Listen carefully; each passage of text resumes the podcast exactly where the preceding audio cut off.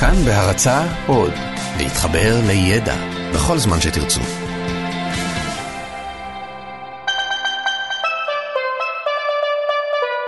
לא סופי, עם דוקטור אושי שוהם קראוס ויובל מלכי.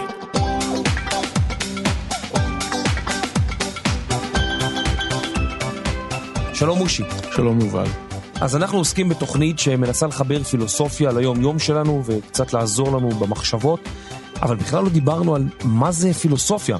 והלכתי קצת לראות, אתה יודע, אמ, כל מיני פירושים של כל מיני אנשים, ופתאום אני מגלה שכל אחד מגדיר פילוסופיה בצורה קצת אחרת, ככה שקצת התבלבלתי, כמו, כמו לשאול בן אדם שיש לו שני שעונים מה השעה, אז הוא אומר לך, אתה יודע, כל מיני תשובות, ואז אתה, אתה לא יודע מה השעה. אז אני רוצה לשאול אותך, מה זה פילוסופיה? אז אני רוצה לבלבל עוד יותר. נא, לא. בדיוק, אז בואו בוא נתבלבל יותר. קודם כל נפתח את ויקיפדיה או כל אנציקלופדיה אחרת ונראה שפילו זה לאהוב ביוונית עתיקה וסופיה זה חוכמה ופילוסופיה זה לאהוב את החוכמה. ואז ניקח את ההגדרה הזאת ונזרוק אותה לפח. תודה. בדיוק, ההגדרה הזאת לא עוזרת לנו שום דבר כי איזה מה זה תחום אהבת מה החוכמה? זה מה זה אומר אהבת בכלל? החוכמה? מה בדיוק עושים? אנחנו אמורים עכשיו להחזיק ידיים, לעצום עיניים ולאהוב ביחד את החוכמה. תראה, יש המון תחומים שהשם שלהם מסביר מה הם עושים. פסיכולוגיה, פסיכי זה נפש, לוגיה זה דיבור, תורת הנפשות. ביולוגיה, ביוס זה חיים, לוגיה זה תורה או דיבור. אה, תורת החיים. מה זה פילוסופיה? אנחנו לא מבינים, ולכן יש באמת המון תפיסות של מה זה פילוסופיה. המון אנשים נותנים לזה פירושים שונים, ואני רוצה לתת את אחד הפירושים הראשונים של אחד מאבות הפילוסופיה של פילוסוף שקראו לו סוקרטס. וההגדרה של סוקרטס במילים של אושי איקס אלפי שנים אחר כך תגיד כן. שפילוסופיה זה אופוזיציה לקומון סנס. אוקיי, זאת אומרת שמה שאנחנו, המחשבה הראשונה שבאה לנו, זה בעצם לבוא ולהגיד, בואו תחשבו על הדברים קצת אחרת. במידה רבה. לפי ההגדרה הזאת, פילוסופיה שונה באופן עקרוני, נגיד, מביולוגיה.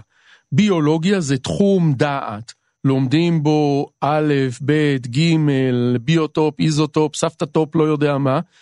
ופילוסופיה, לפי ההגדרה שאני נתתי, לפי ההגדרה שהיום אני רוצה לתת, היא לא תחום לימוד, אלא היא סוג של אופן חשיבה, היא אופן פעילות, אוקיי? אופן שזה אצבע משולשת ל common sense, למה שאנחנו חושבים, למה שאנחנו חושבים ולא בדקנו אותו אף פעם. אוקיי, אה, בוא תן לנו, בשביל שזה יהיה מוחשי, בוא תן לנו איזושהי דוגמה. דוגמה, בוא נלך לדוגמה כזאת ונשאל אותך אם יצא לך שחלמת חלום מפחיד והתעוררת בפחד. אה, כן, ואתה יודע, בזמן האחרון זה קורה לי הרבה. אוקיי, תספר חלום. ש... אבל כזה שהתעוררת כמו שמורים אומרים בפחד. בפחד. משהו כזה עם פחד. אה, היה לי חלום שאיבדתי את הילדים פעם. אה. התעוררתי ולא, הם לא במיטות או משהו כזה, לא מצאתי אותם. הלכתי לרחוב, התחלתי לחפש, אין, לא היו ילדים, נעלמו. ואתה מתעורר בפחד. מה אני לא, אתה יודע מה, אני מתעורר בפחד אדיר, ושנייה אחרי זה, אני מתחיל לרקוד במיטה, יש, זה היה רק חלום, יש, זה היה רק חלום, זה היה עד כדי כך מוחשי. אוקיי, עכשיו בואו נראה מה זה חלום סיוט מהסוג הזה. וואו. כשזה קורה, זה קרה באמת? אתה באמת איבדת את הילדים או לא? לא, איפה היית? במיטה. במיטה. כן, כלומר, החלום הוא משהו פיקטיבי, נכון? כן, לגמרי. אז נשאלת, אם זה ככה, השאלה, למה אתה פוחד? הרי אתה שוכב במיטה, אתה שוכב במיטה, הכל בסדר, נכון. אתה יודע, אתה מכוסה בסדינים שלך עם הכלבים הדלמטיים, אה, כן. ג'סטין ביבר על הקיר, אשתך לידך, בדיוק החדר שלי. בדיוק כן. החדר שלך, הכל בסדר, למה אתה מפחד? הגוף חושב באותו רגע שזה אמיתי. בדיוק. לפחות בחלק מהחלומות, בחלומות המפחידים, אתה יודע, יש חלומות כאלה שאתה חולם, קם, ב- קם, אה, מפסיק לחלום, הולך, אה, עושה פיפי, שותה מים, אתה אומר איזה מגניב, חלמתי חלום מגניב ואתה חוזר אליו. אבל לפחות לי זה קורה. אוקיי. אבל כאן זה חלום אחר, אתה מתעורר בפחד, ומהפחד הזה אנחנו מבינים שלפני שתי דקות כששכבת במיטה וישנת, לא העלית בדעתך שאתה ישן. לא, היית בטוח שזאת המציאות. היו לי חלומות שהייתי בטוח שהרגתי מישהו ואני הולך לכלא, ואני ממש, כאילו, אני, אני בטוח שאני הולך לכלא, אני נפרד מכולם, אני כאילו... וכשאני מתעורר, זאת ההקלה הכי גדולה שהייתה לי בחיים. בדיוק. עכשיו, עד כאן לא היה שום מהלך אני מרגיש פילוסופי. שזה סשן פסיכולוגי. לא, זה ממש לא יהיה פסיכולוגי. ממש לא. החלומות של אבא שלך עם המים. כן, בדיוק. אה, עכשיו בלבלת אותי. אה, איפה היינו? היינו במה זה, אנחנו מדברים על פילוסופיה, על החלום, דיברנו על החלום. עד כאן לא היה שום מהלך פילוסופי של אופוזיציה לקומון סנס, לא הוצאנו אצבע משולשת לקומון סנס. בינתיים. הקומון סנס בינתיים, מה שהוא אומר, זה שבן אדם יודע, אתה יודע מה, למה אני אגלה? בוא נלך למשהו אחר. יאללה. מה השעה עכשיו? תמציא, כי כל אחד שומע בזמן אחר את הפודקאסט. אה, נגיד 11 בלילה, 11 בלילה, איפה אתה נמצא עכשיו? באולפן מספר 3 של התאגיד, רחוב? קרמניצקי 6. אוקיי. אמ, אתה צריך להוכיח שמה שעכשיו אני הולך להגיד הוא לא אמיתי. אוקיי, יעני, להפריך אותו. אוקיי, הטענה שלי או הסיפור שלי הוא כזה, ברגע זה, עכשיו, כשאתה אמרת ש-11 בלילה, בעצם 5 בבוקר, אוקיי, ואתה שוכב עכשיו במיטתך החמודה, עם הסדינים עם הכלבים הדלמטיים, עם התמונות של הרב עובדיה יוסף וג'סטין ביבר על הקיר, אתה שוכב במיטתך החמודה, וכל מה שלדעתך קורה כאן, כל מה שאתה חווה שקורה כאן, זה חלום. אני עכשיו כאילו בתוך חלום. אתה עכשיו חולם, לא באמת אנחנו יושבים כאן בתאגיד באולפן אוקיי. שלוש ומשדרים, אוקיי, אלא אתה במיטה חולם. אוקיי, עכשיו אני אגיד לך מה אתה אמור להגיד. מה אני אמור להגיד? אולי המאזינים שלנו משחקים את המשחק, אל לא, תהרוס. אתה אמור להגיד, אתה מזיין את השכל, אתה לא, אני לא חולם. אתה, לא חולם, בן אדם נורמלי יודע להגיד מתי הוא ער ומתי הוא ישן. חוץ משכאשר הוא ישן וחולם חלום שהוא חי במציאות אחרת, הוא לא יודע שהוא חולם. תראה, אני הורס? לא, לא, לא, אני חושב שזה בסדר. תראה, אמרתי קודם שמה שמאפיין חלומות מסוימים זה שאתה בטוח שאתה ער. והנה, גם עכשיו אתה בטוח שאתה ער. לא מעט פעמים קרה לך בעולם, בחיים שלך, שאתה היית בטוח שאתה ער, ושתי דקות אחרי זה התעוררת ואמרת, וואלה, הייתי בחלום, נכון? כן, אולי זה יקרה גם עכשיו. יכול להיות. בדיוק, אז בואו ניקח כיסא. אתה יודע, אומרים נגיד שאם אני צובט, רגע, מה אני עושה לך את העבודה? אתה רוצה לנסות להוכיח שאתה ער? כן, נו, תוכיח. אני צובט את עצמי, איי, איי. אז, אה, אז בואו נעשה את זה בצורה קצת יותר אה, אה, דרמטית. זה שירלי סימן, תראה. כן, אז זהו. זה בדיוק העניין. גם אם אני אקח עכשיו את הכיסא ודפוק לך אותו בראש, כן, זה לא באמת. בהנחה שאנחנו חולמים, אז רק אתה חלמת שאתה נותן לעצמך צביטה, אוקיי. ורק אתה, וזה שכואב לך זה חלק מהחלום. לא באמת כואב לך, ולא באמת אה, צבטת את עצמך, כי כנראה שאתה עכשיו במיטה. אני משגע את השכל? לא, אני, אתה יודע, אני חושב עליי לפחות שאני ער, אני יודע שאני ער, אבל כשאני ישן אני לא יודע שאני ישן. כשעוד פעם תגיד לי את זה? כשאני ער, כן. אני יודע שאני ער. כאילו עכשיו אני יודע שאני ער. אבל כשאני ישן וחולם איזשהו חלום, אני לא יודע שאני ישן. אז תראה איך אפשר להתווכח עם זה. אפשר להתווכח עם זה בצורה כזאת ולהגיד שעכשיו אתה אומר כל מיני דברים על החלומות שלך, נכון? כן. אמרת, כשאני חולם זה ככה וככה, אני כן. לא יודע. אבל אם עכשיו אתה חולם, כל מה שאתה טוען על חלומות שלך, הוא חלק מהחלום של עכשיו, זה לא נכון. אוקיי, בהחלט יכול להיות שאני אה, חולם. אז אה, אוקיי. אוקיי, נמשיך. אתה, איך זה עוזר לנו? בדיוק, הפרצוף שלך, הפרצוף שלך, אולי אני משליך, אבל הפרצוף שלך אומר כאילו, מה עושים עם הדבר הזה? מה עושים עם הדוגמה כן, הזאת? לאן זה מוביל? כאילו לאן הדבר הזה מוביל, בדיוק. אז אתה יודע מה, בשביל לראות לאן זה מוביל, בוא נלך למאה החמישית, אם אני לא טועה, לפני הספירה, לטיפוס מוזר, מכוער, אה, נודניק, הזוי, סוקרטס הפילוסוף. או, שלום. ספר סיפור קטן, שלום, נעים מה, מאוד. רגע, בדיוק. זה, זה המצאה כאילו? ש- לא, לא, לא, זה לא הוא המצאה. היה קטן, מכוער? קטן לא אמרתי, אבל הוא- כנראה שהוא לא היה מלך היופי. אוקיי. אבל הוא היה נורא פופולרי אצל הבנים. אמ, עכשיו, סוקרטס רוצה לדעת מי הוא ומה הוא. עכשיו, בימינו אתה הולך לפסיכולוג, יועץ, לא יודע מה, מתקשר עם רוחות. ביוון העתיקה אתה רוצה לשאול שאלות כאלה עמוקות, אתה נוסע לדלפי, למקדש של האל אפולו. כן, שם- המקדש המפורסם של האל אפולו. בדיוק, שיושבת שם כהנת, שהיא על סמים אה, קשים והוזה הזיות. והוזה הזיות, והם מאמינים שהיא מדיום. מה זה מדיום? הרי מדיום זה גם מידה של תחתונים וגם של סטייק, זה אמצע, כן. נכון? היא מדיום, אתה סוקרטס בצד אחד, האל אפולו בצד השני, והיא מדיום, היא באמצע, מקשרת אותך עם האל אפולו. סוקרטס בא לדלפי, בוא נדמיין את המקדש הזה ענק, כהנת ענק. כזאת יושבת למעלה, מקומטת זקנה. עשן מסביב למקדש. אוי, אתה מדמיין אחרת ממה שאני מדמיין, לא משנה. קיצור, סוקרטס שואל אותה, סוקרטס שואל אותה, מי אני, מה אני, היא שואלת את האל אפולו, נכנסת לטראנס כזה, אולי מהסמים שהיא לוקחת, אה, מתחילה להוציא כל מיני קולות, והאל אפולו אומר דרכה, ככה אומרת האגדה, סוקרטס, אתה האדם הכי חכם בעולם. Hmm, מראה מראה שעל הקיר, כן. Hmm? מראה מראה שעל הקיר. בדיוק. מי הכי אוקיי. חכם בעיר? אתה סוקרטס. אתה. לא חשבתי על זה. סוקרטס יוצא החוצה, יושב על אבן, זה בדמיון שלי, כן. וכמובן, המילה הראשונה שקופצת לו, המשפט הראשון, שלוש מילים שקופצים לו זה what the fuck. כאילו, אני אומר לעצמו, הבן אדם הכי חכם בעולם, אני לא יודע לרקוד טנגו, כי זו, טוב, בלי שטויות. אני לא יודע לרקוד, אני לא יודע מתמטיקה, אני לא יודע ביולוגיה, אני לא יודע לעשות נעליים, לא יודע לכתוב שירים, לא אני יודע, לא יודע, לא יודע. כל כך הרבה דברים, איך יכול להיות שאני הבן אדם הכי חכם בעולם? מצד שני, האל אפולו בעצמו אמר לך אתה הכי חכם בעולם, לא יכול להיות שהוא סתם בלבל את השכל. ברור שלא, מה? זה האל אפולו. ואז הוא מבין שלהיות חכם זה משהו אחר. להיות חכם זה לא כמו שבימינו חושבים, להיות מיכל כזה גדול, אני יודע המון עובדות, מלא, אני יודע יודע מלא, זה. בדיוק, כן. תיאוריות, אוקיי. אני נכנס לכיתה, עומד מול הסטודנטים בכזה אולם כזה כמו קולנוע, ומתחיל להגיד להם, זה קרה ככה, זה היה ככה, במאה מלא. התשיעית, במאה החמישית, כן, בשתיים אחרי הצהריים. והוא עלה, והוא ירד. כן. בדיוק, סוקרטס אומר, זה לא נקרא להיות חכם. הרי, שוב, מה זה חכם? אתה כמו כד ענק. חוכמה זה לא ידע. חוכמה זה לא ידע, ואפילו לא ידע של, של תיאוריות.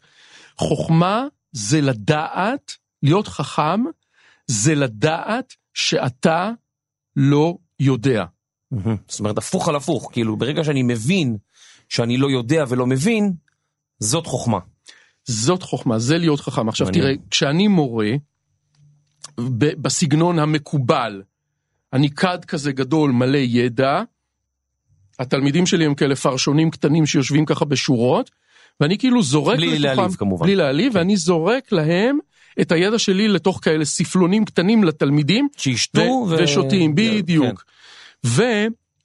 וסוקרטס אומר אחרת, אני, כאילו, לפי, הסט... לפי הקלאסיקה, אני מחכים, ככה אומרים, אני מחכים את הסטודנטים בזה שאני נותן להם עוד עובדות ועוד ידע. מהמם.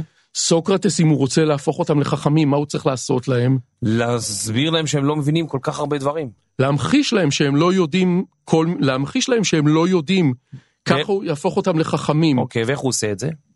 הוא עושה את זה כמו שאני הראיתי לך קודם, בסיפור הזה עם החלום. הוא ניגש לאנשים, נגיד בשוק באתונה, נדמה לי שקוראים לזה אגורה, תופס בן אדם, או אנשים שמכירים אותו, מתחילים לדבר, והוא מתחיל לאמת אותם ומתחיל לייצר איתם שיחה, ובסוף השיחה האנשים האלה מבינים שהם יודעים פחות על דברים שהם היו בטוחים שהם יודעים. זאת אומרת, זה, זה האצבע המשולשת ל-common sense. כן. שאתה בא ומדבר עם בן אדם, הוא אומר לך, אה, אני בטוח, 1, 2, 3, אתה מתחיל לשאול אותו כל מיני שאלות, מערער את היסודות שם, ופתאום בן אדם אומר, רגע, אני בכלל לא בטוח במה שהייתי בטוח לפני שתי דקות. בדיוק.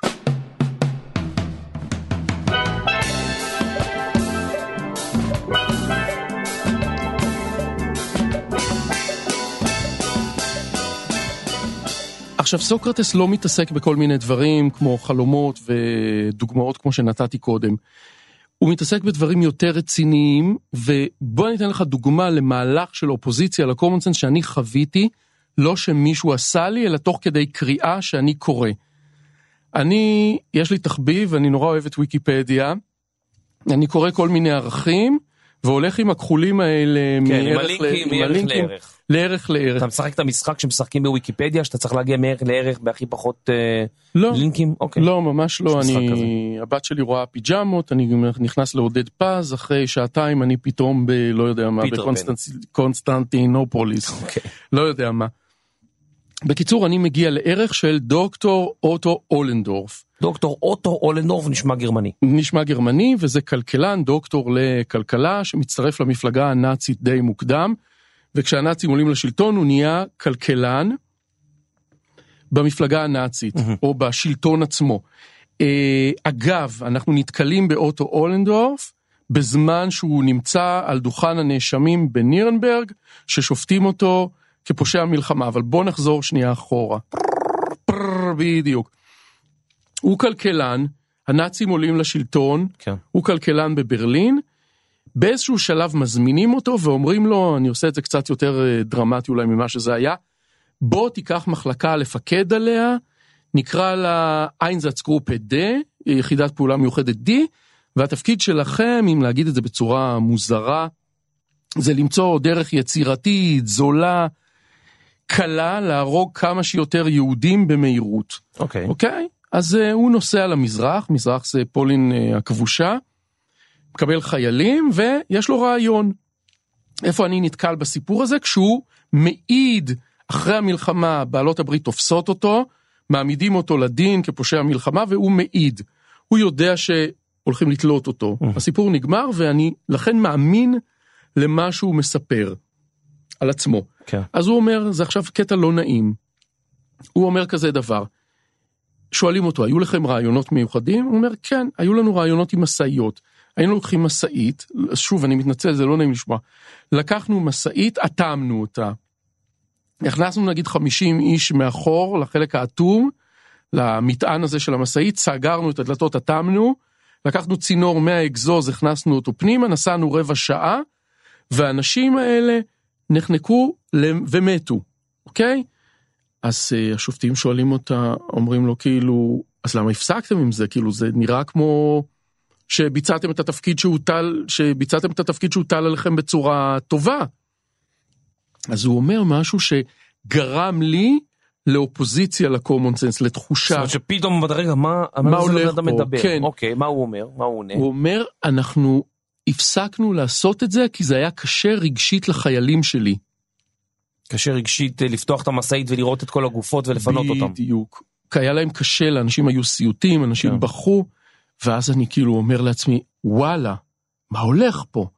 ה-common sense שלי, אני דור uh, שני, שלישי, לא יודע בדיוק, גדלתי על uh, סיפורים, על תמונות כאלה של ילדים בחום לבן שמתו, um, שנספו, וכאילו זה היה ברור לי שזה שיא הרוע, בלי עכשיו כן. לפרט ולהגיד חושב מה זה שיא שיש שם. חיות ולא אנשים שיש להם רגשות. בדיוק, ואז פתאום אני אומר, רגע, מה, הם היו אנשים רגישים? הרי אנחנו יודעים, חלקם היו תרבותיים, כן. אהבו שוברט, לא משנה מה, אבל גם רגישים? כן. זה יכול ללכת עם זה? אז הנה, נשבר משהו, כאילו התפיסה שלי שהייתה של אני יודע מה זה טוב, ויודע מה זה להיות כן, רע. הם היו רעים, ופתאום ההוא מתחיל לספר לך שהוא כאילו... אז אני אומר, רגע, אז מה זה נקרא להיות טוב? מה זה רוע? רוע זה משהו מוחלט? אולי זה מורכב? ואז נשבר אצלי סוג של ביטחון עצמי רגשי של מה זה רוע. הייתי בטוח שהכל בסדר, כן. ידעתי מה זה רוע. אני מבין שזה לא ככה, ולא נעים לי, זו הרגשה לא נעימה, כי הביטחון העצמי והתחושה של הידע נשברות, אבל למה עושים את זה? מה הערך של הדבר הזה? הרבה פעמים נגיד אתה רואה אספלט או מדרכה שנשברת, ויוצא ממנה כזה צמח ירוק כזה, נכון? כן. כאילו הכביש נשבר ויוצא צמח ירוק. או לפעמים סתם מבין המדרכה יוצא איזה.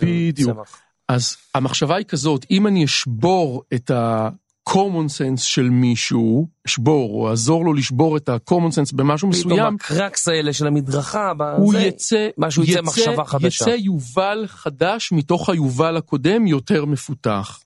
לפי הקריטריונים של יובל. כן. אתה, כאילו אושי, ש, ששמע את העדות של דוקטור אוטו אולנדורף, עבר איזשהו תהליך אינטלקטואלי רגשי, והתפיסה שלו של מה זה להיות רע ומה זה להיות טוב השתכללה, נהייתה יותר מורכבת. תשמע, בקיץ 2016, אה, איזה חבר שגר בהולנד, סיפר שיש מישהו בכנסייה שלו שהוא איש אס אס. אוקיי. והיה בעבר איש אס אס. והוא בן 93, ואמרתי, וואו, זו הזדמנות מצוינת כאילו ללכת לראיין אותו, כי הוא אף פעם לא התראיין. וואלה. נסעתי לראיין אותו בלי לדעת כאילו מה אני הולך לשמוע, מה... פשוט נסעתי, אמרו לי הוא כאילו, הסכים? הוא הסכים. אז הוא סיפר לי שהוא היה בוואפן אס אס, האס אס החמוש ולא במחנות, שזה משהו קצת אחר, זה יחידות שנשלחו במקום הצבא הגרמני להילחם, עדיין אס אס. הייתה לי הרגשה שהוא לא מספר לי את כל הסיפור, אה, אבל בסופו של דבר סיפור על ילד בן 18 שנקלע לאיזשהו מצב שהוא פשוט לא יכול להיחלץ ממנו, כי כל מי שרצה, אתה יודע, יש שם שני נערים שניסו לברוח, תפסו אותם והכריחו את החברים שלהם לירות בהם. ותוך כדי שהוא מתחיל לספר את הסיפור, אתה באמת, אתה מתבלבל. אתה כאילו, אתה כבר אומר, כאילו, אה, זה אס אס ונאצי בהתחלה, ואז אתה כאילו שומע ילד בן 18 שהוא מבולבל, הוא מנסה לשרוד, וזה נורא מבלבל. העניין זה הבלבול. העניין זה אותך, הבלבול. כן. אני, אני הייתי באמת מבולבל בכל הרעיון הזה, אבל מה שכן, מאוד, מאוד קשה לך עם התחושות, מאוד קשה לך להסביר לעצמך מה אתה מרגיש. בסוף הרעיון, אחרי יומיים שראיינתי אותו, הוא לקח אותי לחדר והראה לי כל מיני דברים כזה בגאווה, איזה סרט שהיה לו, ואז הוא מוציא שתי מדליות עם צלבי קרס. והוא לי אותם ככה בגאווה, ואני הרגשתי שהבטן שלי מתהפכת, ושבא לי להקיא, ופשוט אמרתי לו תודה רבה ויצאתי מהבית, וזהו, כאילו, שם זה נגמר.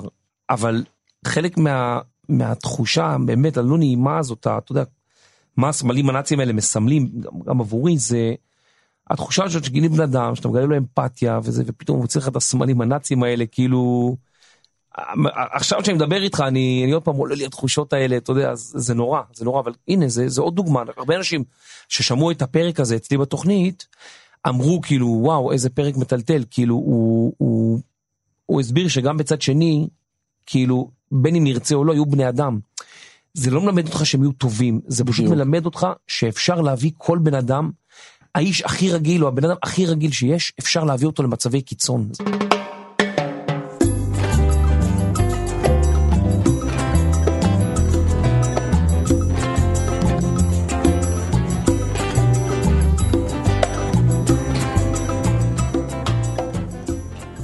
מה היה לנו היום, יובל? אתה התחלת ואמרת שיש מלא הגדרות לפילוסופיה. אמרת, אושי, תגדיר לנו מה זה פילוסופיה. ואני לא יודע להגיד מה זה פילוסופיה, אני יכול לענות רק בשאלה. אני כמו מורה סוקרטי, מנסה לגרום לאנשים אחרים לענות על השאלה מה זה פילוסופיה. יש את ההגדרה שלי שאני אוהב אותה, ההגדרה הסוקרטית, הסגנון הסוקרטי שאני מזדהה איתו, שפילוסופיה היא באמת אופוזיציה לקומון סנס, שמורה לפילוסופיה צריך להחכים את התלמידים שלו בזה שהוא יגרום להם להבין שהם לא יודעים, שהם יודעים פחות ממה שהם ידעו. אבל יש כל מיני הגדרות אחרות. בגלל ש... זה לפילוסופים יצא שם רע כזה, שאוי, די להתפלסף כל הזמן. אה, כן, כי יש משהו נורא מעיק, משהו נורא מעיק בתהליך כזה. אה, זה, זה מעצבן, אחד, סוקרטס בסופו של דבר אה, העמידו אותו לדין והוציאו אותו להורג. כי הוא מה, כי הוא לא הפסיק לשאול שאלות? הוא פגע באלים אמרו לו והוא מקלקל את הנוער אבל uh, אני מניח שזה משהו נורא מטריד האנשים האלה שכל הזמן שואלים שאלות ומציקים ולא מניחים לך יש בזה משהו נורא מטריד. כן, אבל אתה, שאתה מלמד פילוסופיה בכל מיני אוניברסיטאות בארץ, אתה יכול להתנתק מזה? זאת אומרת, אתה הולך לסופר, אתה רואה כל מיני סוגים של קורנפלקס, ופתאום עולה לך איזושהי מחשבה פילוסופית על קורנפלקס, אתה, אתה לא יכול להתנתק מזה באמת, זה כבר הופך להיות איזושהי דרך חיים. לא אני רק רוצה לאכול. אתה רוצה לאכול, לא נכון, לא בטח לא נכון. נשבע לך. כן, אתה יכול לשים את זה בצד. בטח שאפשר להתנתק מזה. אה, יפה. אז לא. זה נורא אם אתה לא מסוגל להתנתק מזה זה גם לא טוב לחשוב כל הזמן סוקרטית וכל הזמן פילוסופית אתה לא יכול אתה לא יכול לחיות ככה בחיים נורמליים. לא טוב יותר מדי. זאת אומרת, זה, כן, מחשבות סוקרטיות. אין לגמרי. תשובות, יש רק שאלות. זהו והדבר הזה ולא הוא פלא מטריף. שרצו להרוג אותו בסוף, אבל בסדר. לגמרי אבל אני כן אתה צודק. אושי, תודה רבה על השיחה המעניינת היום. תודה לך יובל. נתראה בפרקים הבאים, על, אה, נדבר על סקס, על קנאה, על אוכל, על התסרוקת של דונלד טראמפ, אה, טיול של, שעשית לגרמניה, עוד כל מיני דברים מעניינים, כן וזה יהיה מעניין. אולי לא צריך להגזים אל תיטע תקוות שווא. זה בכל זאת. משהו. תודה רבה, תודה יובל. נתראה בקרוב. להתראות.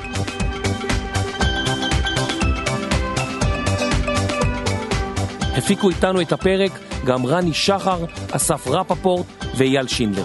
נתראה בפרק הבא של לא סופי.